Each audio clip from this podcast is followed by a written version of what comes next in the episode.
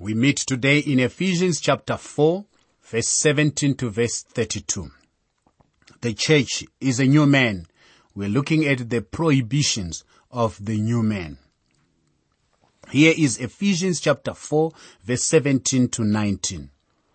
This I say therefore, and testify in the Lord, that you should no longer walk as the rest of the Gentiles walk, in the futility of their mind having their understanding darkened, being alienated from the life of God, because of the ignorance that is in them, because of the blindness of their heart, who being past feeling, have given themselves over to lewdness, to work all uncleanness with greediness.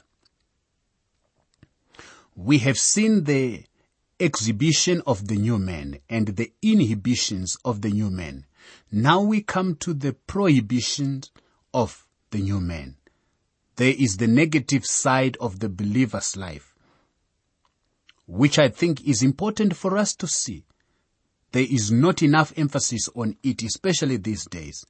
But I want to say that there is freedom in Christ, but it is not a license to sin. That freedom is not a license to sin. Scriptural prohibitions for the new man are different from some of the prohibitions that people set up. I can't find, for example, where it says that women should not wear makeup. Christians should do the best, I tell you, that they can uh, with what they have. However, some Christians insist upon a number of these many-made prohibitions do not accumulate so much goods according to who? Some of these many made prohibitions are not in scripture. So care must be taken. But God's prohibitions for the new man are the negatives of his word. We have had too much on the power of positive thinking today. We need a little of the power of negative thinking. Have you ever thought that in the Garden of Eden, the primary command was a negative command? But of the tree of the knowledge of good and evil you shall not eat, for in the day that you eat of it, you will surely die. Genesis 2 verse 17. Then you come to the Ten Commandments. They are very negative also, but they are very good. Now, here in the book of Ephesians, we see some negative thinking, some prohibitions for the child of God we are not to walk as other Gentiles walk. This is the negative side. Paul returns at this juncture to the practical aspect of the believer's walk. He had introduced it in verse 1 to verse 3, but he was detoured by the introduction of the subject of the unity of the church. Now he gives a picture of the lives of Gentiles and the lives of the Ephesians before their conversions. Remember in chapter 2 verses 11 to 12, he told how they had been far off, strangers without hope and without God, living in sin. That was their picture. This is still a graphic picture of the lost man today. Paul gives four aspects of the walk of Gentiles, which illustrates the absolute futility and insane purpose of the life of a lost man he says, in the futility of their mind. That means the empty illusion of the life that thinks there is satisfaction in sin. Oh, how many people walk that way today. Drinking cocktails in bars is another illusion.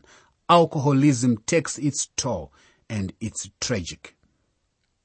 Having their understanding darkened means that the lost man has lost his perception of moral values that is exactly what is being promoted in our day. A loss of perception of moral values. People talk of relative values. Who determines what is wrong, what is right? My friend, we have a, a God in heaven. This universe is God's and He has put rules in this universe. Being alienated from the life of God because of the ignorance that is in them this is actually a picture of all mankind without Christ. It is the rebellion of Adam, which is inherited by all his children. What a picture it is of a man today. He thinks he is living. The result is a hardening of the heart. Who being past feeling have given themselves over to lewdness, to work all uncleanness with greediness. Now, their continuance in this state of moral inaptitude brings them down to the level where they no longer have feelings of wrongdoing.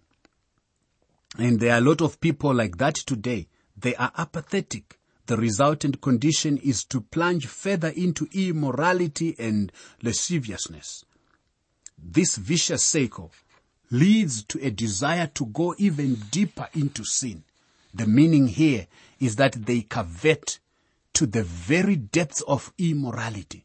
Men in sin are never satisfied with sin. They become abandoned to sin. This is what it means in chapter 1 of Romans that God gave them up to all uncleanness through their own lust. You can reach the place where you are abandoned, an abandoned sinner. Be careful, my friend, that it does not happen to you. Ephesians 4 verse 20 and 21. But you have not so learned Christ, if indeed you have heard him and have been taught by him, as the truth is in Jesus. Now here is the contrast with the life of the Gentiles. If anyone is not listening to Jesus, then Jesus must not be his savior. The Lord Jesus is the shepherd and his sheep hear his voice. If you haven't heard his voice, then you are not one of his sheep. The truth is in Jesus. Although his life on earth cannot be imitated by anyone, the very life of Jesus is an example to the believer. Jesus is the one who has been the pioneer. He is the example of life here on earth. He is the one who also went through the doorway of death for us. There is no reason for any believer to be in the dark today, or to be ignorant, or to be blind. Here is Ephesians chapter 4 verse 22 to 24. That you put off concerning your former conduct the old man which grows corrupt according to the deceitful lusts, and be renewed in the spirit of your mind, and that you put on the new man, which was created according to God, in true righteousness and holiness. That you put off concerning the old man, and that you put on the new man is an interesting statement here. We are to put off the old man and put on the new man in the same manner that we change our clothes. It is like putting off an old and unclean garment and then putting on a garment that is new and clean. The putting off of the old man and putting on of the new man cannot be done by self-effort now, nor can it be done by striving to imitate Christ's conduct. No. It has been done for the believing sinner by the death of Christ. We are like babies who cannot dress themselves as Christians, we never reach the place where we can actually dress ourselves. We don't need even to try. It already has been done for us. We are told in the epistle to the Romans that the old man has already been crucified in the death of Christ. Knowing this, that our old man was crucified with him, that the body of sin might be done away with, that we should no longer be slaves of sin. Romans 6 verse 6. Now, in view of the truth that the old man has already been crucified with Christ, we are to put off it in the power of the Spirit of God. This does not mean that the flesh, the old nature is ever eliminated in this life. We do not get rid of the old nature, but we are not to live in it. That is, we are not to allow it to control our lives. On the other hand, we are to have a new nature this is the result of regeneration by the Holy Spirit. Any man in Christ is a new creation. We are to live in that new nature, that new man. This is a repetition of the great message of the book of Romans, which was created according to God in true righteousness and holiness. This statement shows that This is imputed righteousness of Christ, and that all is to be done consistent with the holy character of God. Since we have been declared righteous, and we are in Christ seated in the heavenly places, our walk down here on earth should be commensurate with our position. Here is Ephesians 4 verse 25 to 27. Therefore, putting away lying, let each one of you speak truth with his neighbor, for we are members of one another. Be angry and do not sin. Do not let the sun go down on your anger, nor give place to the devil. Paul returns to the prohibitions which he began in verse 17. The believer is told to walk no longer as the Gentiles. These injunctions continue through the remainder of the epistle actually. Let each one of you speak truth with his neighbor. This is an injunction that leads all the rest.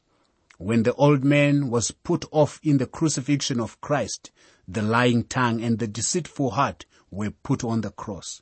One of the reasons Jesus had to die for us was because you and I are terrible liars. Whenever we open our mouths, we lie.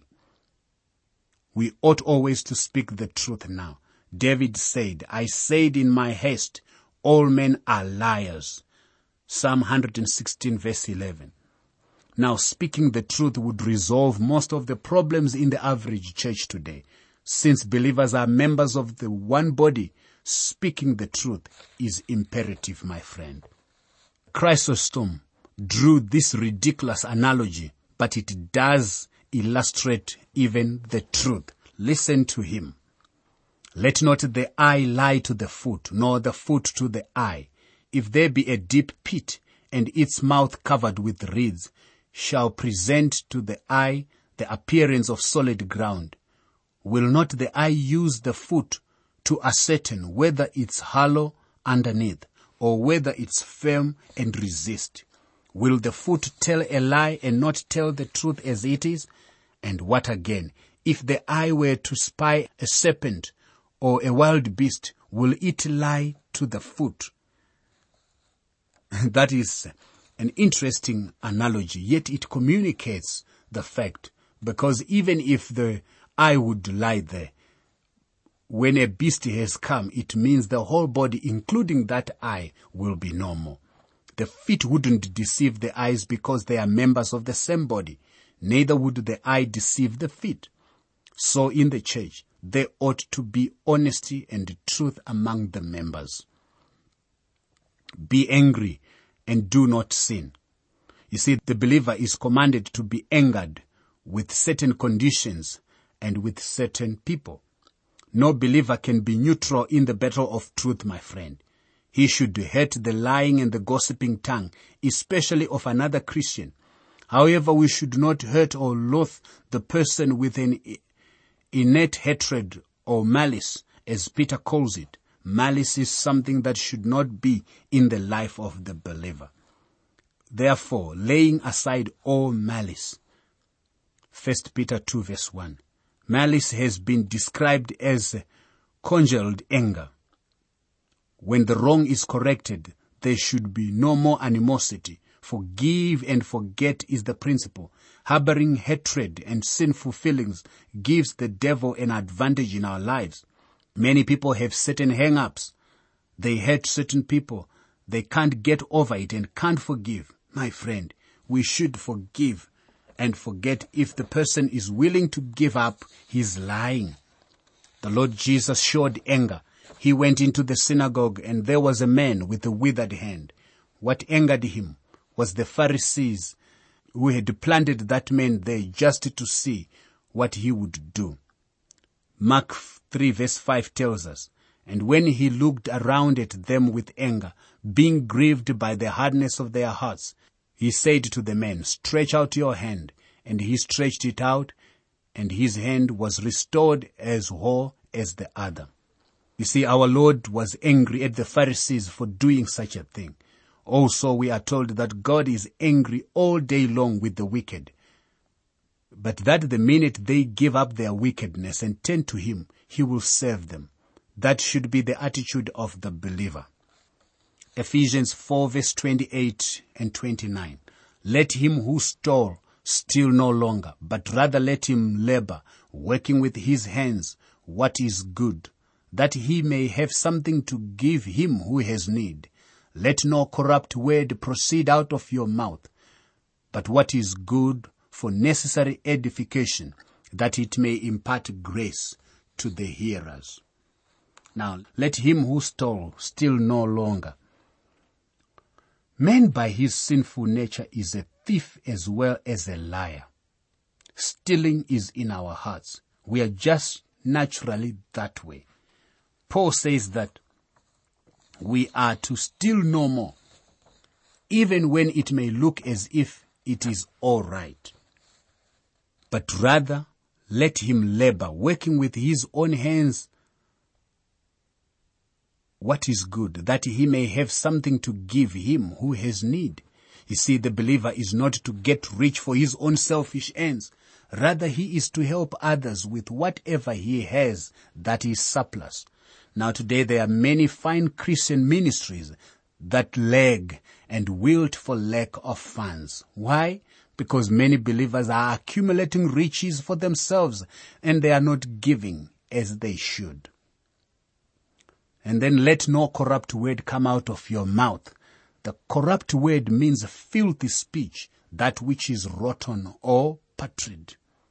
An uncontrolled tongue in the mouth of a believer is the index of a corrupt life. Believers who use the shoddy or questionable story reveal a heart of wickedness. What is in the well of the heart will come up through the bucket of the mouth. The speech of the believer should be on the high plane of instructing and communicating encouragement to other believers. You can have fun and enjoy life. Humor has its place, but our humor should not be dirty or filthy. And do not grieve the Holy Spirit of God by whom you were sealed for the day of redemption. Ephesians 4 verse 30. The Holy Spirit is a person who can be grieved. What is it that grieves him? It is the offenses that have been listed. When a Christian lies, it grieves the Holy Spirit. When a Christian has dirty thoughts, it grieves the Holy Spirit. What happens when any person is grieved? Well, it breaks fellowship. The Holy Spirit cannot work in your life when you have grieved Him when fellowship with him has been broken. By whom you were sealed. Well, this tells us that we can grieve the Holy Spirit, but we cannot grieve him away because we are sealed in him. How wonderful this is. You were sealed in the Holy Spirit at the moment of regeneration for the day of redemption. You see, he seals you until the day when he will present you to the Lord Jesus Christ. A believer cannot unseal his work, which continues to the day of redemption, but the believer may grieve him. What is the great difference between Christians today? Well, the real difference is that some Christians live with a grieved Holy Spirit and some live with an ungrieved Holy Spirit. Let all bitterness, wrath, anger, clamor, and evil speaking be put away from you with all malice. And be kind to one another, tender-hearted, forgiving one another just as God in Christ forgave you. Ephesians 4 verse 31 to 32. These last two verses are in sharp contrast, one with the other. There is an additional listing of that which grieves the Holy Spirit in verse 31. These are the sins of the emotional nature. Instead, the emotional responses which God wants us to have are given in verse 32. Bitterness is an irritable state of mind which produces harsh and hard opinions of others. Many people are speaking out of bitterness, and when they do, it hurts, my friend. This too grieves the Holy Spirit. Wrath and anger are outbursts of passion. Wrath denotes the acute passion and anger is the chronic one. Clamor means the bold assertion of supposed rights and grievances. It is this kind of attitude that grieves the Holy Spirit. Evil speaking is blasphemy, but it also means all kinds of slander and malice as well as we have noted before. It is congealed hatred there. But put away from you. Now all these sins are to be put away or literally taken away. In the Greek, it is an aorist imperative requiring a one-time decisive act. If the Holy Spirit is not to be grieved, we must make a decision to put away these sins. Now comes back a marked contrast. Be or become. It denotes the radical change that should take place in the believer so that there will be no vacuum in the life. Become or be. So we now go into that section of what the believer ought to be.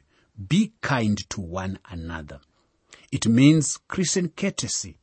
Be tender-hearted is a more intense word than kind. It means to be full of deep and mellow affection. Some believers are like that. They are wonderful friends. When they see you, they put their arms around you, they cheer you. That is wonderful. Forgiving one another is a reflexive form of phrase. It is literally forgiving one another yourselves. It means to give and take in a relation to faults of one another. We are to forgive rather than magnify the faults of other people. Just as God in Christ forgave you, all of this is to be done on a twofold basis. First, this conduct will not grieve the Holy Spirit. Second, the basis of forgiveness is not legal, but gracious. This is not a command under law, but it is on the basis of the grace of God exhibited in our forgiveness because Christ died for us. We are to forgive because we have been forgiven.